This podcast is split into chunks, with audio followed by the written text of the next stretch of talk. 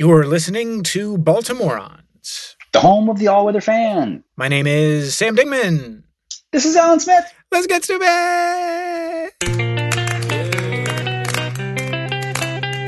Baltimoreans.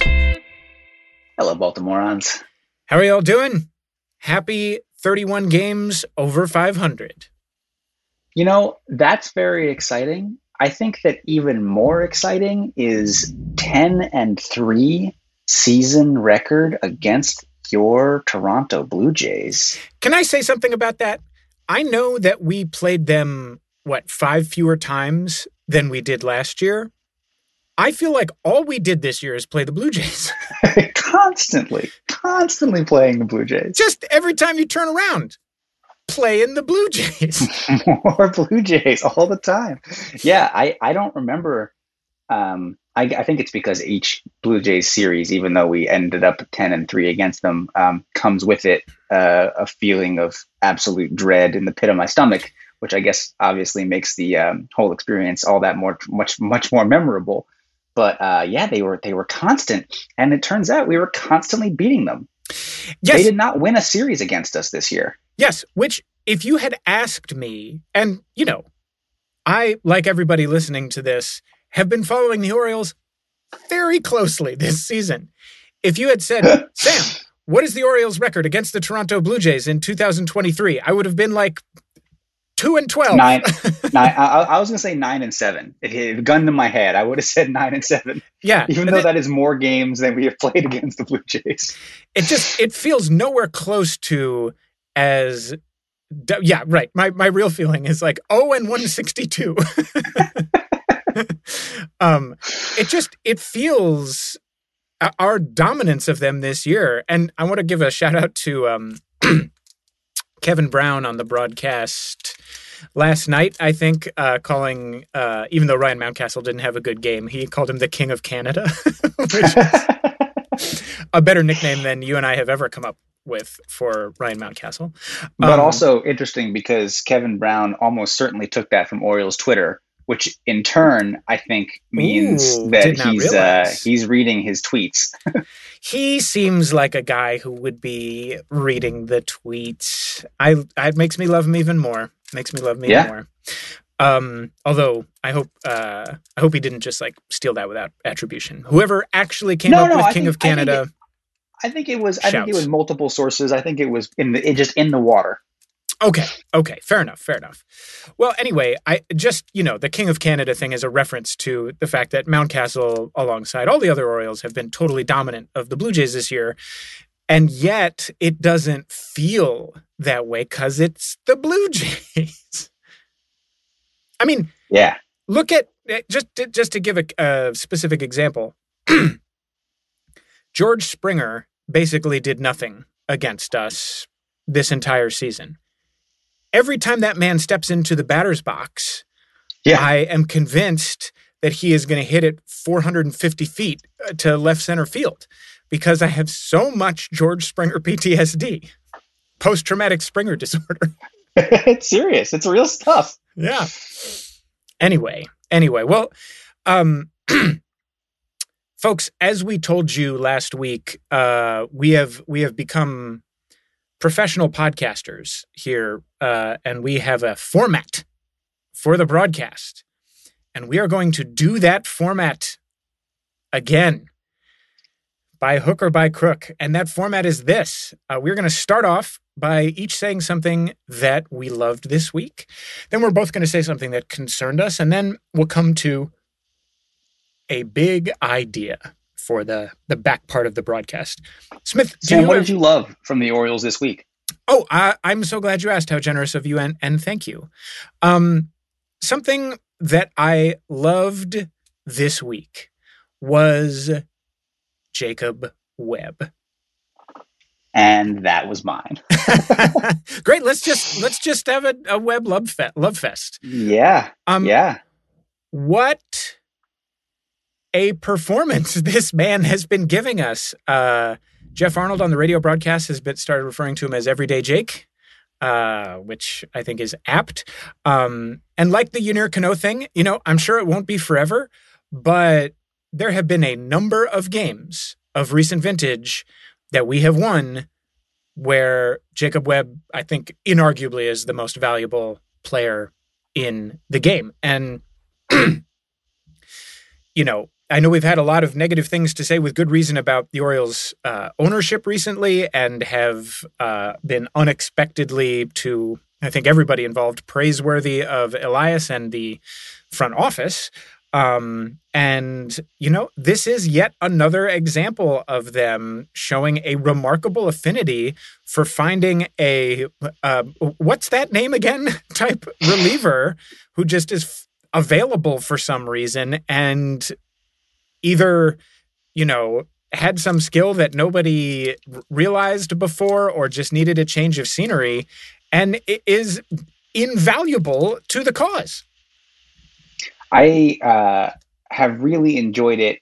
I've really, um, you know, he he's not uh, he, he's not as um, overwhelming, I guess, mm-hmm, mm-hmm. as uh, Cano during that streak, yep. or what what Fuji even is when Fuji is on. Mm-hmm. Like it, it, it doesn't feel like unhittable. He just feels incredibly competent. Mm-hmm. Um, and I think it's really interesting to, you know, part of me is where you are, which is like another feather in the Elias um, Moneyball, uh, like seeing something in the deep statistics that everybody else missed cap. But another thing that I think we would be remiss not to mention is like, man, that Angels organization cannot get out of its own way. Oof. It's so sad. It's so sad. I mean, yeah. obviously, the entire baseball universe is mourning the Ohtani injury um, for good reason, although it seems like he's going to hit this weekend against the Mets. so he's still a Superman. Yes. He's just like a slightly like limited Superman for a period of time. Yeah, it's like he's still the best slugger in baseball. He's just not also the best pitcher in baseball yeah, for a while. Like, it's like Superman if Superman had a torn ulnar collateral ligament. yeah, exactly, exactly. Um, so, uh, but you know that and the Trout lasting one game before going back on Ugh, the yeah. IL are, are obviously much larger concerns for the Angel franchise than whether or not their like reliever eh, was a bad choice, which reliever they chose to designate for assignment was a bad choice.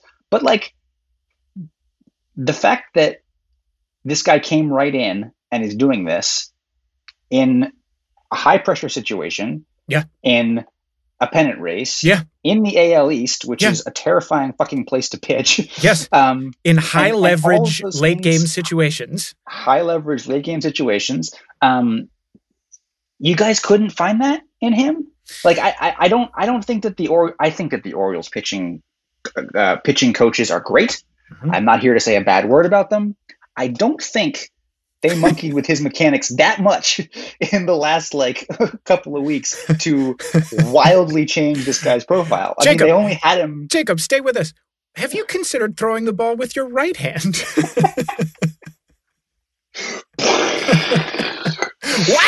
I could have been doing this the whole time. I also am not left-handed. Um, yeah, I, what, what, what were you guys doing over there in Anaheim that you just like gave him to us? Thank you. I appreciate it. Yeah. Um, and it mm-hmm. was my high of the week, but uh, wow, weird. Um, yeah. Everyday Jake, what a what a great week for Everyday Jake. What a great week, and and you know, I, I, just to say, like to tag off what you were saying, like I think it's really wise of you, and I I appreciate you pointing out that this story doesn't just have context for our beloved Baltimore Orioles, but that it also is a, just a one of the smaller but still very very sharp knives in the stomach that Angels fans have had to deal with. Um, and I just want to say, I hope that there can be some kind of light at the end of the tunnel for Angels fans and Athletics fans and White Sox fans. I, I mean, I know, you know, we had more John Angelos nonsense this week, but I think I think you're starting to move into uh, bad. Uh, should we should we go ahead and just and jump jump that jump and yeah. Um... I you know I wasn't going to pick this, but I th- I think this is more important than what I was going to pick, um, which is yeah. I mean, the directionlessness of those three organizations, the Athletics, the White Sox, and mm. the Angels, is just so bleak. You know, I mean, say what you will about John Angelos, you know, creating a hostage situation in Baltimore. And, and we have. say what you will. Uh, don't mind if we do. um, but slander, that's our stock in trade. Um, but at least you know you can say of the Orioles the one good thing you can say of John Angelos is that he has let Mike Elias do his thing, and that thing seems to be at the moment a good thing. Um, the absolute kneecapping of those teams by their ownership, resulting in no trace of a signal for the fan base that this is ever going to improve I mean, th- that has got to just be so deeply demoralizing. Like, on what planet, when you have well documented clubhouse issues, I'm talking about the White Sox now. Mm-hmm. How do you solve eh, that pro- uh, uh, clubhouse issues on a team that is, by any statistical measure, very talented? There are excellent baseball players on the Chicago White Sox many of whom were uh, drafted, developed, and or traded for by Kenny Williams and Rick Hahn, who were both fired this week. How on earth do you reach the conclusion that firing them is the move? Yeah. What? Yeah. Well, you know, we've said a lot of stuff about um, the sort of n- naked way in which um, uh, the aim the A's are like uh, lining up a move, being bad to sort of like um, knock out all but the most hardcore fans, so that when they eventually move to another place, um, that isn't the end time. Um, or like there's not there's not that much resistance, I guess, is like I my my read on what the A's ownership have been doing for the last couple of years. Um, I wouldn't have thought this of uh, Reinsdorf and the and the mm-hmm. White Sox mm-hmm. ownership mm-hmm. because it seems like those guys are like Chicago through and through. Yeah. But the more I read about this decision, the more it's starting to feel to me like, is he trying to line up a move to Nashville? Yeah. Like, is he trying to pull the same game where he takes this team. I mean, he still he still he still owns the the um, Bulls, right? But I guess if you view franchises entirely as investments, which it seems like Reinsdorf more and more does, yeah. Um, and he has like you know he has the entire Last Dance to remind us that he, he he shat on and was not respectful towards the brilliance of one of the greatest basketball players of all time. So. Mm-hmm, mm-hmm there's that. Yeah, um, yeah. If he's gonna be like, if he's gonna behave that way towards Michael Jordan, good luck, good luck, uh, Eloy Jimenez. you know, yeah, like, exactly, exactly. Tim Anderson not gonna do great. Yeah. Um, sorry, Dylan Cease. um, oh, come to Baltimore, Dylan. Um, the from an entirely naked Orioles fan perspective, um, it would give me like a little bit of Schadenfreude to watch Angelos's like dreams of the Orioles moving to um, Nashville be capped by someone getting there first. Yes. Um, this this Reinsdorf thing does have strong owner hold my beer energy. Now that you're mentioning it. yeah, it really does. I, I just wonder if that's like where it's all going. Yeah. I mean, I, I don't know what else you explain those choices for, except for like a kind of, oh, I see what's happening in Oakland. I see a bad team on paper. Maybe I can monetize this like franchises have gone up in value so much. Reinsdorf is not a young man. Mm-hmm. Um, like mm-hmm. maybe he's going to try to make a move or try to sell in such a way as to like really blow open that valuation of his of his team. I guess. I guess. I mean, it's just so mystifying. I, I, guess what you're what I what I'm really saying is your explanation that this is part of a larger gambit to sell the team and uh, move it to Nashville and cash out in a major way. That is the only explanation I can think of for right. a move as transparently a, anti-winning, a strategic, yeah, as as firing Ken Williams and and Rick Hahn is. That, that's the only way that it makes sense under un, in any other and you know because this all this stuff always does boil down to following the money and you know whether or not an owner has figured out a way to make his the pocket linings even thicker it probably is the explanation. Like, I, I think you solved it, Alan. I think you. Well, I mean, you know, I don't wish that on anybody, um, especially not, uh, you know, uh, no, I don't wish that on anybody. I don't wish that on on the Chicago White Sox fans. Um, I, I don't wish that for Baltimore Orioles fans. I, I don't like yeah. how owners are able to do that, but it doesn't. I don't know. Doesn't make a lot of sense otherwise. Well, so can I ask you this? Um, you know, one of the things that I think was a, another sharp knife in the many sharp knives embedded in the stomachs of Angels fans um, was the fact that Ohtani's injury, uh, you know, either happened or came to light after the trading deadline. Um, mm. And so now, uh, if the Angels pay a bunch of money to keep Ohtani, they're doing it to keep a player whose value, while still astronomical, is uncertain going forward because who knows how he's going to bounce back from this, especially since it's the second time his his pitching arm has been injured, I believe. And had they this same injury, him, yeah, and how had they traded him, they, you know, it's just another reason that like trading him in hindsight was so obviously the right move. But but from the lens that you and I prefer to take, Smith, I'm really curious, you know, what do you think you would have thought if if you're really honest with yourself, if if if Ohtani played for the Orioles and the Orioles were a bubble team, which is I think a generous way of characterizing where the Angels were in late July.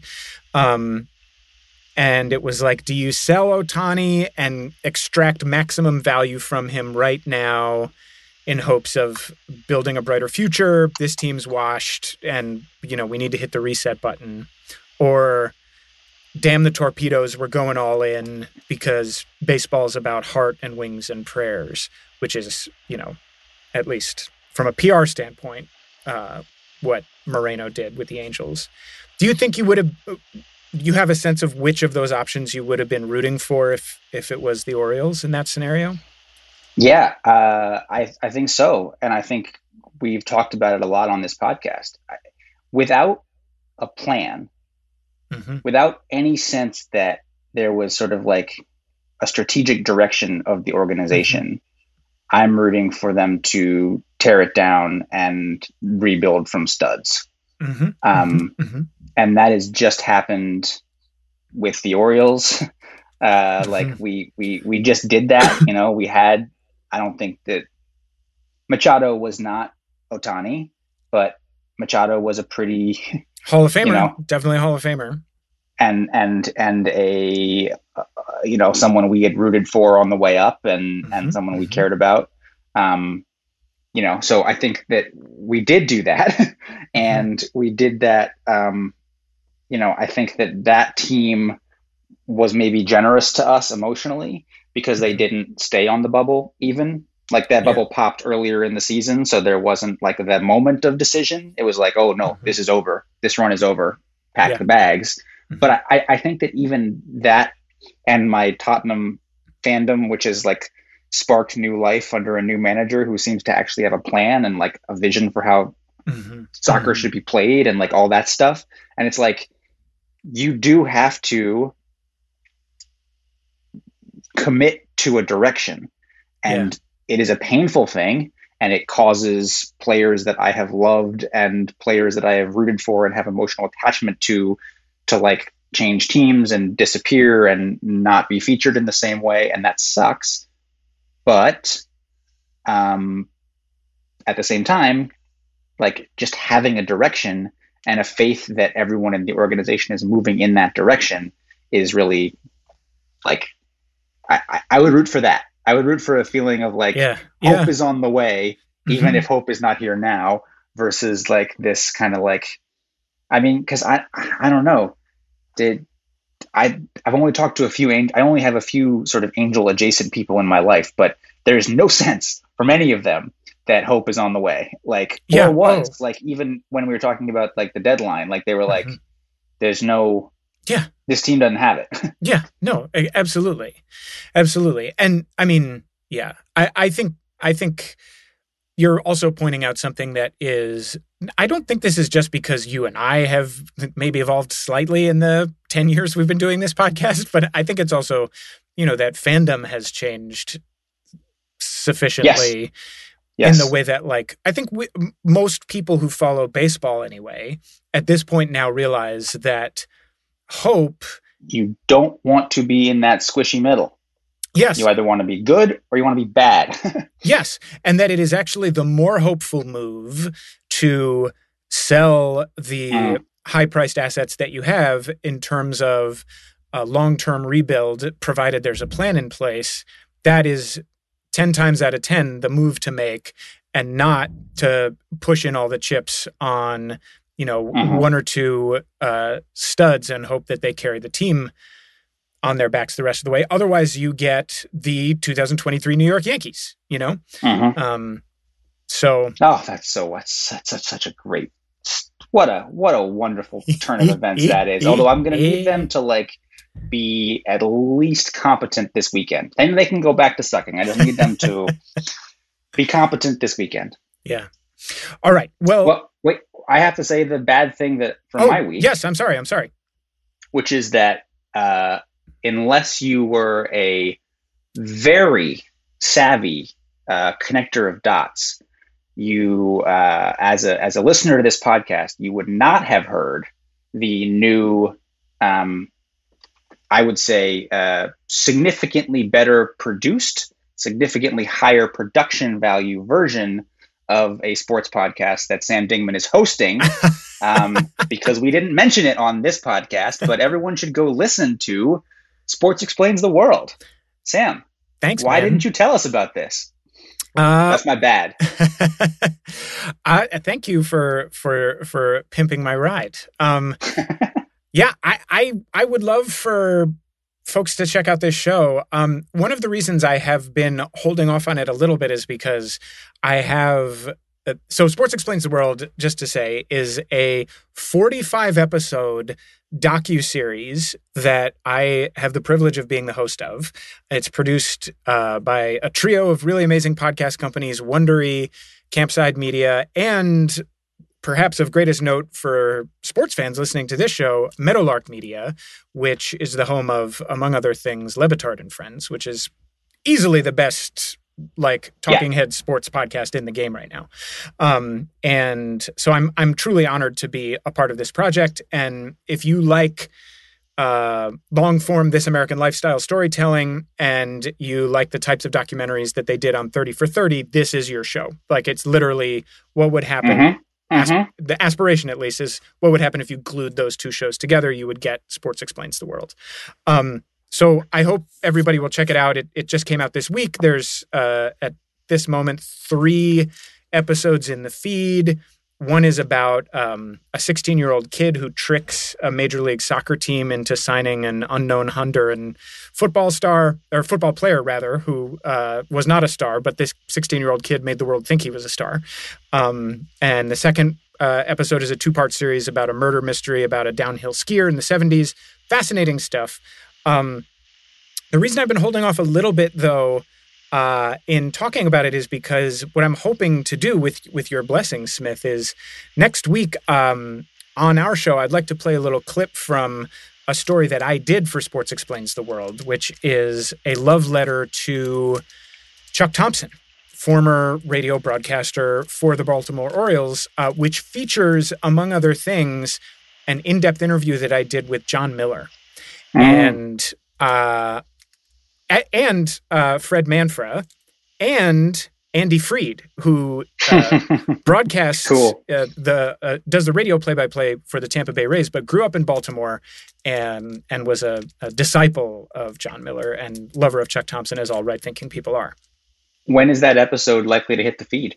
That will hit the Sports Explains the World feed on Wednesday of next week. Great. Um, and Great in case you forget to mark your calendars, uh, we'll, we'll, play a little excerpt from it on on Baltimoreans this week. But, um, you know, I, I have to say, uh, if you like anything that we do here on Baltimoreans, um, I think you will enjoy that show. Uh, I owe, you know, any whatever I have brought to that show to my collaboration with you, Mr. Smith, and um, to the uh, good people who have been listening to us lo these many years, and there is a very fun Baltimoreans cameo in my Jon Miller piece. So, and probably also production value, which uh, you know we, we, come and go on here. Yes, so often. Yes, exactly, exactly. Um, uh, cool, cool, cool, cool. Um, I think that that's uh, something that everyone should. I've I've enjoyed the first. I guess it's two stories, three episodes mm-hmm, that mm-hmm. I've got a chance to hear. Um, and I think you you Baltimoreans might uh, might also enjoy that. Um, and while we're talking about plugs, uh, I think one of the things that um, we're considering, Sam and I, over the the rest of this year, is to see if we can um, get our shit together to do a live call of a game. Yes. So um, one of the things that works when we do that is it's really a fun thing to kind of get a bunch of people on together. We're probably going to do it while while y'all are at work, so that's going to make it a little more challenging. But like are your jobs really that important? Ours clearly are not. Come hang out with us. Uh, we'll talk more about that in the future. Okay, Sam, what's our big thought for the week? Yes. Uh, well, my, my big thought for the week is it was announced, uh, I think late yesterday, maybe early today, that Adam Jones is going to um, formally retire as an Oriole on Friday, September 15th. uh, right in the midst of that pivotal uh, mid September series against the Rays. And obviously, this is exciting just for sentimental reasons. But, and you tell me if you think I'm making too much of this, Alan. But obviously, there's no shortage of Adam Jones love on this show or amongst any right thinking person in the Orioles fan base. And the thing that I have always loved about Adam Jones is that he seems to care as much about, you know, being a thoughtful civic presence as he does about just being a, you know, a really Mayor exciting, Baltimore. intelligent baseball player. And he hosts a podcast for the Baltimore Banner, which I, is a really fun listen. I don't know if other folks have checked it out. I really, I was a little at first. I was like, I wonder if this will be any good, and it's great. Um, and you know, if you know anything about Adam Jones, you know that he's plugged in. He pays attention and he cares about the off the field stuff as much as he cares about the on the field stuff. And I can't help taking it as a sign that he is still willing to publicly associate himself with the team and, you know, throw himself into its embrace, that he, on some level, thinks that organizationally we are going to weather the Angelos storm. Um, hmm. Because I think if he was concerned at a really, really deep level about the kinds of things Angelos wants to do to the city, I just don't know that he would be embracing, re-embracing this the team and the fan base so openly. Um, hmm. Even even if it, would, you know, I think it has more to do. It it has more to do with just the fact that um, you know the team is really exciting and relevant again. I don't know. What do yeah. you what do you think about that? Am I making too much of that? No, I love that. I mean, I think that there's two other thoughts that I have. One is um, how savvy to put it then, because that's almost a guaranteed sellout and almost a guaranteed win um, which we're desperately, desperately going to need at yes. that moment. I hope yes. we don't desperately need it. Hopefully, we already got it locked up. But I suspect that we will need to win uh, at least two of those games uh, in that four-game homestand. So um, let's go ahead and get one of those in the bank right now. Um, that's brilliant. I also think it's interesting. You know, I think that that that all you said is correct, but also I have observed some. I don't think it was ever a divorce, but like some trial separation between yes. Adam and the Orioles yes. over the last couple years. Um, maybe at least in part because he didn't think that the team was quite ready to be rebuilt mm-hmm. Um, mm-hmm. in that moment. And I think that like this is in some ways an acknowledgement that that was the right course. Um, and it happening now is sort of like uh, a little bit of an Adam Jones hat tip to okay, I see I see what you guys were doing when you tore out my team's heart and yeah. sold it for the parts that would become this team. Yeah. Um. So I think that the, those are those are both interesting things. But you know, I I I hope that you're right. I mean, I think. Um, if anything, I think like I don't know so much about the the sort of vision that Angelos does or doesn't have for Baltimore because I don't really believe him in that. Like I think I think that the sort of like he hasn't showed us any plans, and I think that a lot of the things that he has mentioned are, um, you know, he's he's the way even the way he phrased it in that New York Times article where he was like, or maybe a school, or maybe a da da da. It's like, well, you, you know, that's not really like a commitment and we've seen again and again and again mm-hmm. and again and again even in the footprint of where you and I actually live in Brooklyn like when there are big developments the first thing that is on the list is always affordable housing and yep. um, sort of like civic infrastructure and the first thing off the list once the shovels go in the ground is yep. affordable housing and, and civic infrastructure so you know believe that when I see it I do think it does suggest like the lease is going to get signed and they're not going to move to Nashville. Mm-hmm. So I'm not so sure about sort of like the vision that Angelos has for the, the harbor, but I do think that, you know, um, Jones wouldn't be a part of right. this if he had an in- inclination that like Nashville was a real play. right, right. That the team was was about to move. Um, that's, or yeah, uh, that's uh, a know, good think, point. That's a good point. I think that like you know, just just watching, I guess I'm in my own echo chamber, but just watching sort of the internet react to that New York Times piece really suggests that like nobody from, you know, Craig Calcaterra and Ken Rosenthal all the way down to Angry Orioles fan 9244 is at all convinced by yeah. this call for poverty. Nobody's like, buying it. Nobody's nobody buys it. it. Nobody buys it. And so to that end, I can't imagine that the mayor buys it. Like I can't yeah. imagine that like any sort of like city organizations buy it. And I kind of hope that they call his bluff. Mm-hmm. Like I kind of hope that like people are like, you know, uh, holding this young roster hostage mm-hmm. over a like oh maybe we won't be able to sign Adley who knows if we'll mm-hmm. have be able to da da da it's like that's uh that is that is a horrible bullshit. Yeah. Uh, we all know it's horrible bullshit, and that those two things are in no way connected. Mm-hmm. Um, and uh, like, I I hope that that the sort of like um, um, naked attempt at not only double feathering but triple feathering his own nest mm-hmm. on the backs of uh, own, owning this team um, that they don't let that happen. Because yeah. I, I, I think that if people call his bluff, he's going to fold.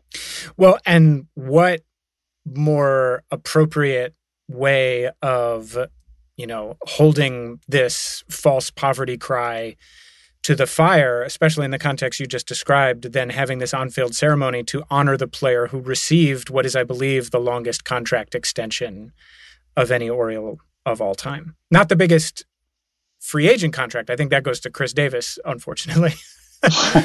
and still goes to Chris Davis today. yeah, yeah. But Jones signed that. I think it was like six years, eighty million dollars in 2012.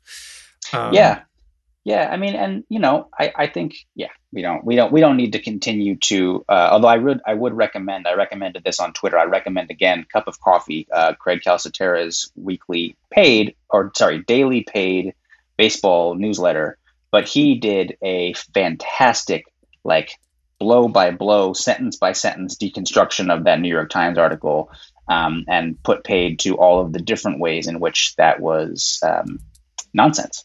Yeah. Um, two more questions for you, Smith. Lightning lightning round. One, okay. would you retire Adam Jones's number? Yes or no? No.